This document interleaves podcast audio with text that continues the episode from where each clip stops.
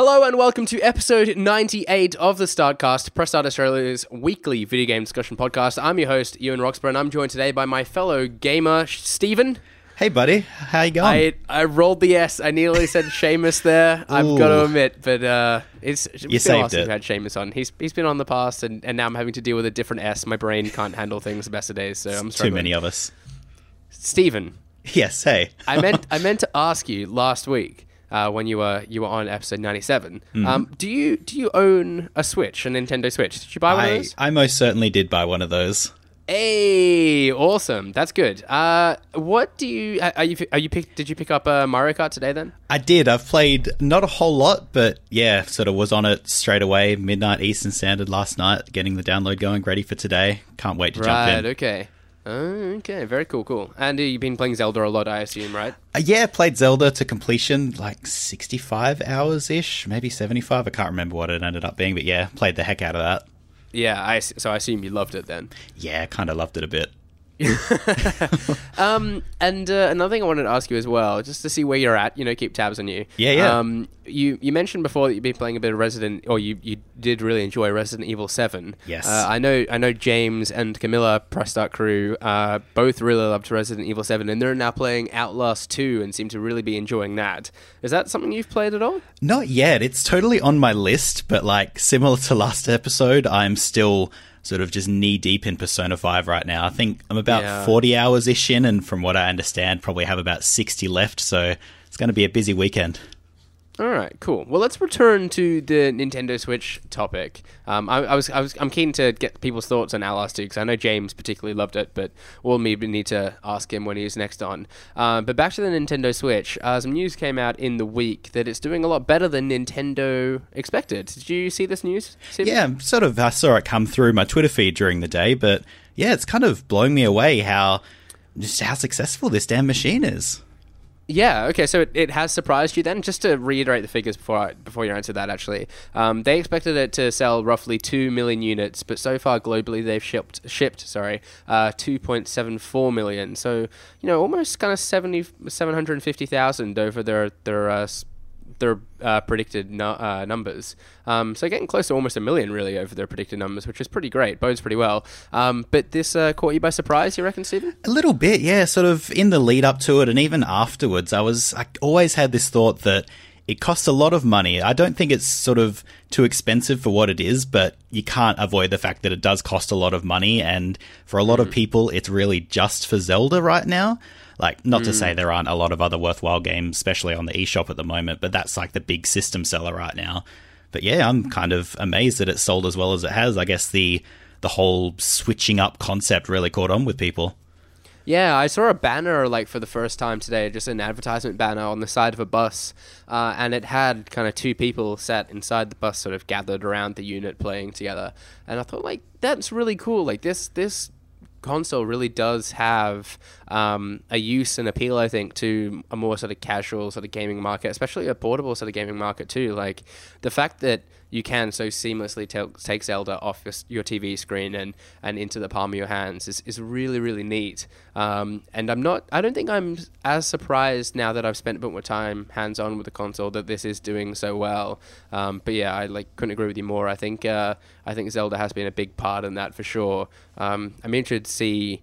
Uh, what the the impact of Mario uh, Mario Odyssey I think it's called yeah am I getting that right Yeah, later in the year, yeah. ha- yeah, I'm interested to see what that has on it, especially like Mario Kart coming out as well. Like by the time there are some more meatier games on this, or, or I should say more meaty games. Yes. because we obviously already have Zelda. Um, uh, I'm interested to see like what sort of effect that that has on consumers, and I'm sure like come Christmas time. Um, It'll do very well indeed.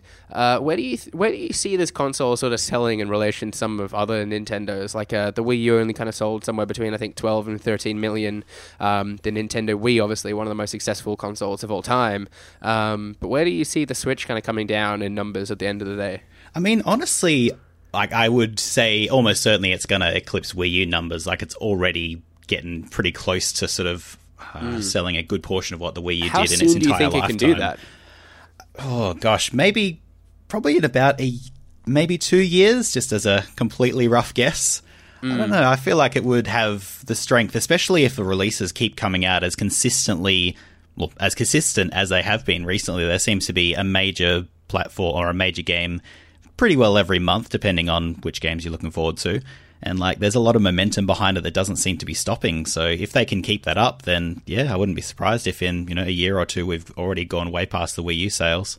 Yeah, I I agree. Like I think come come E3 when we have a clear picture of what the sort of plan is, the two year sort of plan for this console is. Um, I think it could, yeah, well, like uh, eclipse the Wii U. It may be in the space of a year, maybe just over.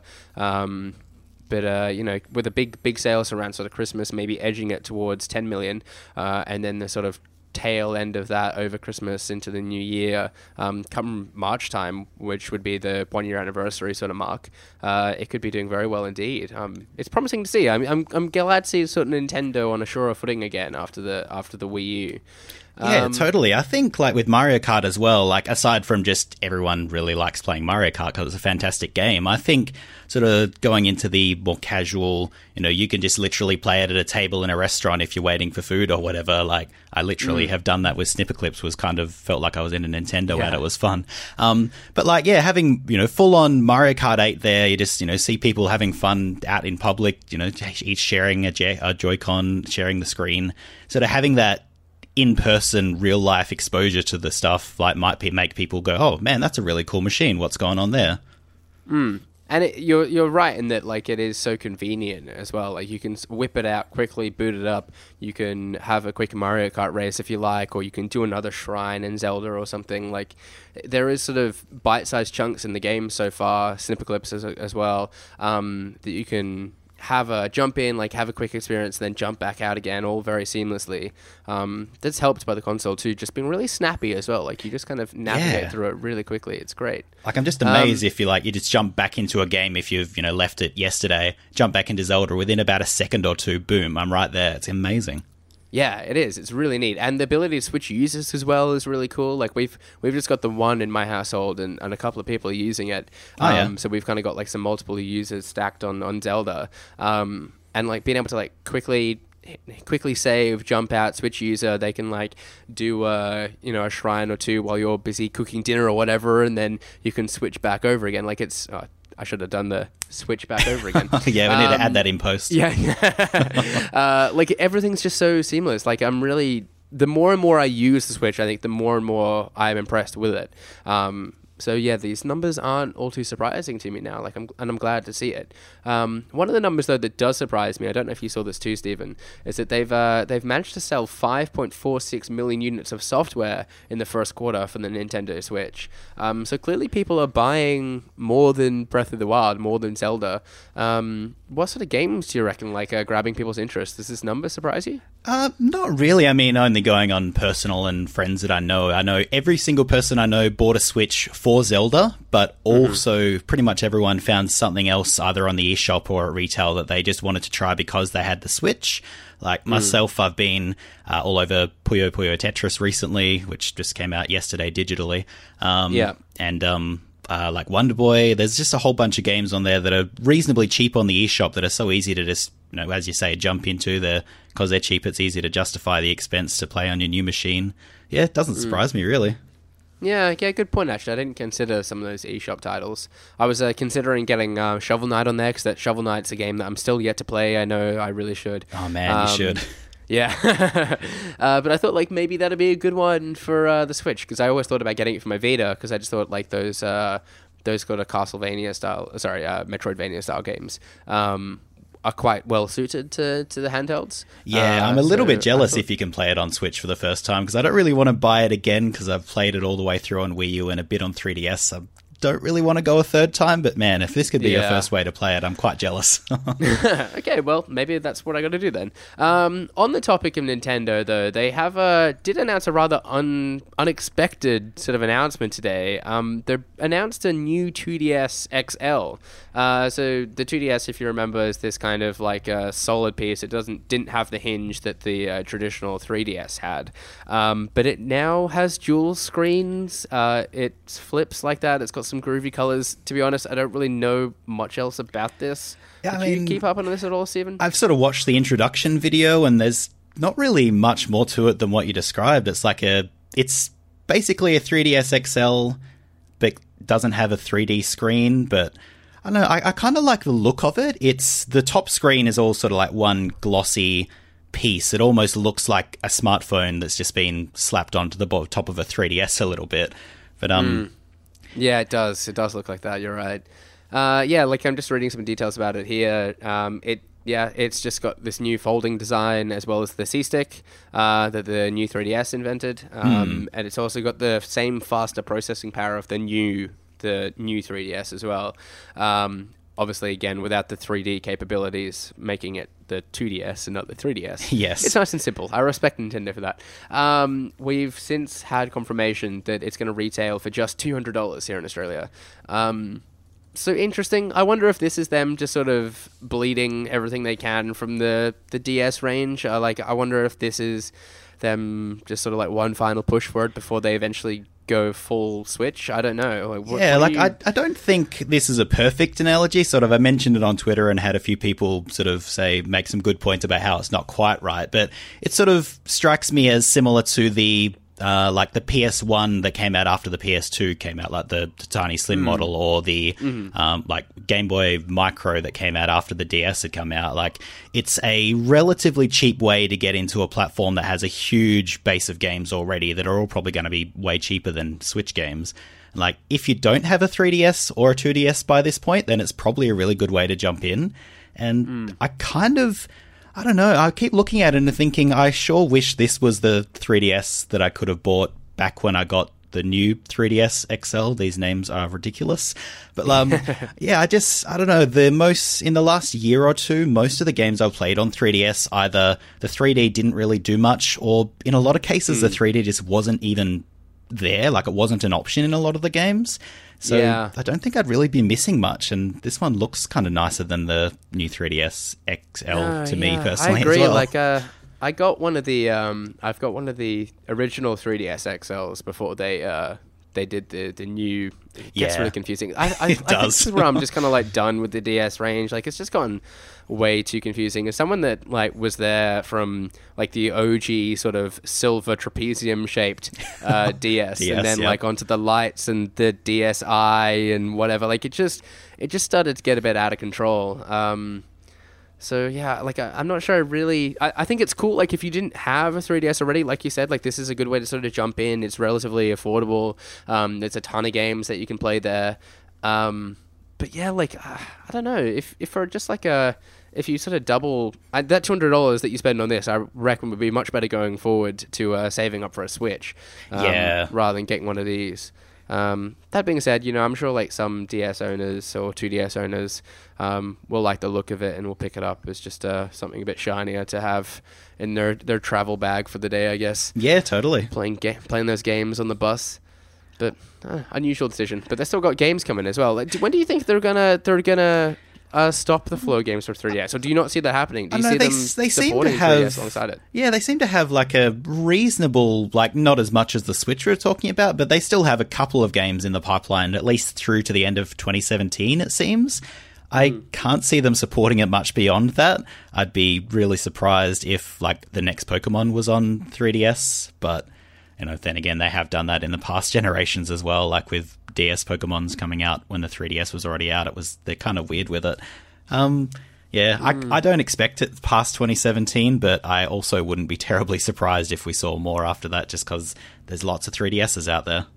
Yeah, yeah, I suppose so. I just like wonder if the uh, the first party, I suppose, um, developers are gonna are gonna be sort of better utilized making making Switch content. Uh, Like that's their sort of flagship console, and I just feel like the experiences that they're gonna have there are gonna be better.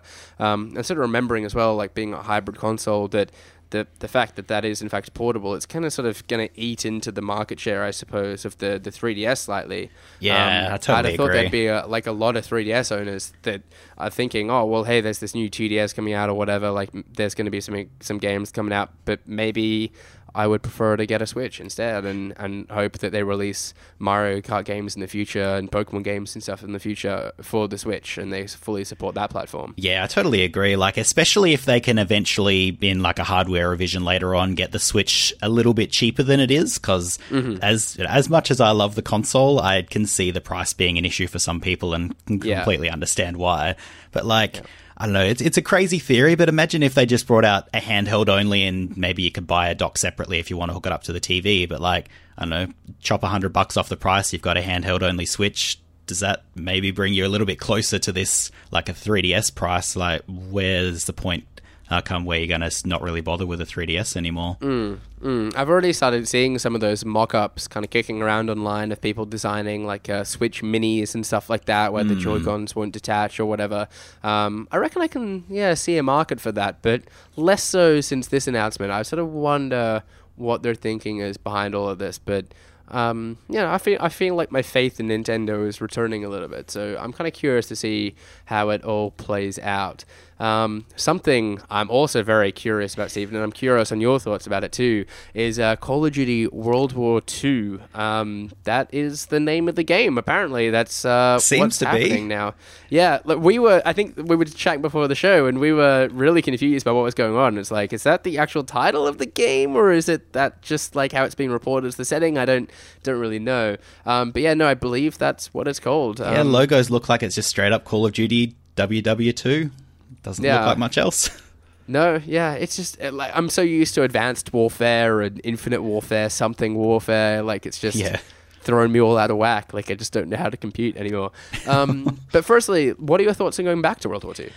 I don't know. Like I, I remember there was a period of time in games where World War II was just every shooter was coming out was a World War II shooter, and it was kind of like the hmm. Guitar Hero game of its day. And like, I'm a little bit still fatigued by World War II shooters just from that. Like, it's been a very long time, but I don't know. It just seems weird to go back to it, but at the same time, I don't think they really had much choice. Like, they've done World War II.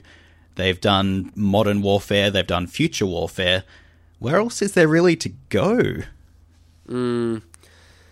Yeah, yeah, I agree. I don't know. I think it's kind of cool. Like it's, I reckon it's uh, a bit refreshing. Um, I loved what Battlefield did, uh, Battlefield One did with uh, with World War One. Um, and for Call of Duty to sort of go in that same sort of direction, I'm I'm intrigued. Um, Yeah, I have heard I'm good things like- about Battlefield 1, so yeah, that, that does help. And at, at the same time, there are going to be a lot of people who weren't playing games or playing games as much as they are now back when Call of Duty was a World War II game. So, you know, I'm just Yeah. a weird old man in this way a little bit. And I'm and I'm a bit of a history nut as well, so that sort of plays into it too. Like I think um, there's just uh, some interesting sort of scope you have with the story that is sort of grounded in reality, uh, and they've obviously brought in some uh, some pretty big talent as well, um, both in, in writing and in, in the acting side of things to uh, to help the story along. Um, so so that that intrigues me. Um, but looking at the trailer, like there was, I saw a lot of people again on Twitter that were, were getting excited about the trailer and and saying that this was them back on the Call of Duty bandwagon and whatever. But I just don't, I don't feel the same. Like it still looks like a Call of Duty game to me. Like sure the the wrap is different, the the look of it is all different, but kind of structurally and thematically and stuff, it just looks like the same game we've been playing for the last ten years now. Um, so I'm, yeah, I'm still a little mixed on it. I'm intrigued, but not not kind of all in as of the moment. But what did what did you make of the trailer? Yeah, did you I'm sort of same? kind of feeling the same. Like one thing I've been thinking is that sort of back again in the World War II era of Call of Duty, it was really aside from the multiplayer, it was really well known for having incredible set pieces in its like co- single player campaign and it hmm. still has little bits and pieces of that now but it doesn't seem to be where the focus at least of coverage of the game is anyway. And if they you know maybe use this as an opportunity to tell to tell more stories and to have more incredible action sequences that are I guess a little bit less training for multiplayer and more you know, jumping you know into single player and having a you could play the game in single player and feel like you got a full game out of it that would be pretty cool Yeah, I agree. Um, yeah, like there's still there's still aspects of uh, of the game that kind of interest me. Um, like I think the zombies mode, sort of returning to like true sort of Nazi zombies, is going to be is going to be cool, and that's going to be a cooperative mode with a original story too. Um, which is which is neat. I quite like that. It's not something that they've sort of delved into with the mode for uh, for a while now. I think. Um, with Call of Duty though, like I think going back to World War Two was sorry, yeah, World War Two was one thing, um, but I would have much preferred. I think that they sort of re-evaluated their multiplayer a little bit, and maybe even considered stripping that back too. Um, more recent Call of Duty games just seemed a little arcadey for me. Like I think it really sort of hit its peak um, around kind of even Modern Warfare, Modern Warfare Two days. Um, it's just kind of become like overly cluttered. I think since then. And yeah, I'll admit um, Modern Warfare Two. So the last time that I got in and really had a few good sessions of Call of Duty multiplayer, I haven't really jumped into it since. It just doesn't really grab me in the same way. I think for much the same reasons as you. Yeah, like I, I, I don't know if I can pin it down to one sort of thing. Like obviously, um, Modern Warfare and Modern Warfare Two like had had their faults, um, like the kill streaks sort of and the perks and stuff not balancing out all all, all the best. Um, but I think like as soon as they they introduced um, the I forget what the system's called now, like the pick ten kind of uh, class customization, that sort of thing, where yeah. you're allocated points to spend on your class setup and stuff. Like I think that it just started to get all a bit sort of confusing. Like there was just a lot of like number crunching and kind of careful customization stuff going on. I just felt a bit sort of bogged down, and sort of lost in all amongst it. Yeah, you don't really um, want to feel like you have to study to be able to work out the best character build just to have a chance in multiplayer. Yeah, yeah, I suppose so. And like that's where I think that like um, Counter Strike and stuff has has shined is that there's something there like in its simplicity. Like it's so kind of technically refined that everything else that sort of surrounds it can can be nice and simple while the game maintains the same sort of hooks. Um, you know, that's a bit of a, a loose connection, but um, no, I totally see where you're coming from though. Like you don't have the persistent character as much. Sort of, you do build up a character in a way, like during the match by buying new stuff as you earn money as you win matches, like in, in mm. a certain round. But mm. yeah, you don't have you don't have to know what you're going to be doing going in. You can kind of be adaptable and a bit more on the fly. And yeah, I guess it would be really cool if, sort of in the same simplicity theme, if they did go back to you know, the more simple Call of Duty. I think it was more for me at least, it was more fun when you sort of jumped in. Everyone's on an even playing field, and it was up to who was a better shot with the rifle as to who won, as opposed to you know all these other extraneous bits and pieces on the edge. Yeah, yeah, but uh, no, like uh, I'm, this is one that I'm going to keep an eye on. I'm I'm keen to hmm. see some sort of gameplay. No doubt we'll see some more around E3 and whatnot. Oh, um, oh, totally. Yeah, so uh, I'm sure there's got a lot of people, a lot of people excited. I am, I am interested to see like how the World War II uh, theme though, and the setting is kind of going to go down with, um, I suppose, like the younger sort of audience that because I, I, feel like the majority of COD players that you know we, we talk about like the 12s and stuff that play Call of Duty. I'm yeah. not specifically saying that or like the programmers or anything like that, but I think like um, the generation playing primarily playing the Call of Duty games has sort of shifted over the last sort of 10 years since the last World War II game. Um, and I think there's like a bunch of players that kind of stepped in uh, similar sort of point in time that I would have started playing Call of Duty games actually, and and that other that that those after me as well would have. Um, they're sort of used to World War, sorry, they're used to Modern Warfare shooters. Like they're not, they haven't really played many of these sort of historical based shooters. Um, they're not, as uh, they're not a veteran such as yourself, right, Steven? yeah, um, you can say that. so, so uh, like, I wonder how that's gonna go down. Like, do you think the World War II setting is gonna like be met by a uh, by a successful critical reception? Like, do you think the Call of Duty name is going to be enough sort of carry it, or do you think that people have like some sort of attachment to the modern arena or the futuristic arena? Yeah, it's a good point. Like, as much as I say that I sort of got tired of the modern era, I think it clearly it keeps selling year after year, so people are hmm. still mm. really all in on it. And yeah, going back to World War II kind of necessitates a change in sort of the way that you play or the way that guns work out. Like you won't have as many like you know large clip assault rifles and stuff, and if you do, they won't mm. be as accurate. It's I don't know. It depends if they go and make it a little bit realistic. Like I don't expect it to be like you know crazy realistic, but you know if they have weapons that are you know one shot before you have to do like reload or something like that, or that's probably mm. the wrong word yeah, for like it. But bolt yeah, action sort of yeah, assault rifle. That's what I'm like getting that. at. Yeah, yeah. And whether yeah. that will change people's sort of perception of oh I can't you know, do this. This is too different. I'm I'm out. I'm going to battlefield or something. Yeah, yeah, and I wonder, like, as well in the sort of aesthetic of it too, like what um, a bunch of people sort of running around on the beaches in Normandy or something, like with golden rifles, is going to look like, and oh, and true, pink helmets and whatnot. Like, I just, I just wonder I don't know. It becomes tricky as well when you're sort of dealing with um, maybe sensitive subject matter when you start start doing doing things like that. Yeah, Um, sort of making a competition out of historical and sort of fairly Yeah. societally respected events can sometimes be a little bit iffy. Yeah, and games have run into that trouble before, but you know, I think there's maybe enough examples now that they know how to sort of circumnavigate that. Um, yeah, it's interesting. I, I don't know. I think I feel like I'd be more interested had they kept with the sort of modern arena, but maybe taken a more sort of like alternate history sort of angle, um, like Battlefield One sort of did in in a way. But even sort of playing around with sort of like modern sort of day events, like uh, like in the way Homefront has done in the past, sort of um, with this uh, invasion of America and sort of playing around with that. And I know Call of Duty has sort of dabbled in that bit as well, but. Um, something sort of a bit more sort of grounded in like present day sort of tensions might have been interesting. Um, but yeah, nonetheless, like this is this is a change of pace. I always like criticize Call of Duty for not shaking things up. Uh, Yeah, and they're totally doing that. is- yeah, exactly. They are. They are shaking things up. So I will say, like, yeah, to close off my thoughts, like, I Mm. am not sort of super enthused, but curious as to see how, you know, all of the major events that they did in campaigns in the old World War II Call of Duties, they could be sort of completely different in visuals and how they play. Now we're, gosh, what, 10, 10 years, if not more, sort of away from back when they have done this setting on previous platforms, consoles, PCs, and whatever. Like, how Yeah. different it could be with the new platforms that we have now. I just curious to see how that all works out. Going to be another big year for shooters, though, isn't it? With uh, with um, we've got Prey coming out pretty soon. Oh, we've yeah. got this. We've got Battlefront Two. Um, yeah, it's going to be another big year for shooters, as it often is, I suppose. Yeah, it always is, I guess. Yeah. well, with that, let's bring an end to what was episode 97, oh, sorry, 98 of the Startcast. Subscribe to us on iTunes or any other podcast service of your choice. Just search the Startcast. You can follow Press Start on Facebook, Twitter, and YouTube at press.au. Visit the site at pressstart.com.au and join the conversation using the hashtag, hashtag the Startcast. I've been your host, Ewan. You can follow me on Twitter at Ewan underscore Roxborough.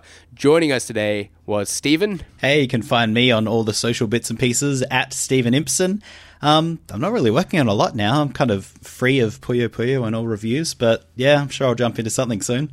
able to, to play and enjoy those games. Yeah. I love uh, social media bits and pieces. I'm going to have to remember that expression. That's what I want to adopt into my moniker. I I'll have it. to copyright it. Thanks again for tuning in. Until next time, happy gaming. See you guys.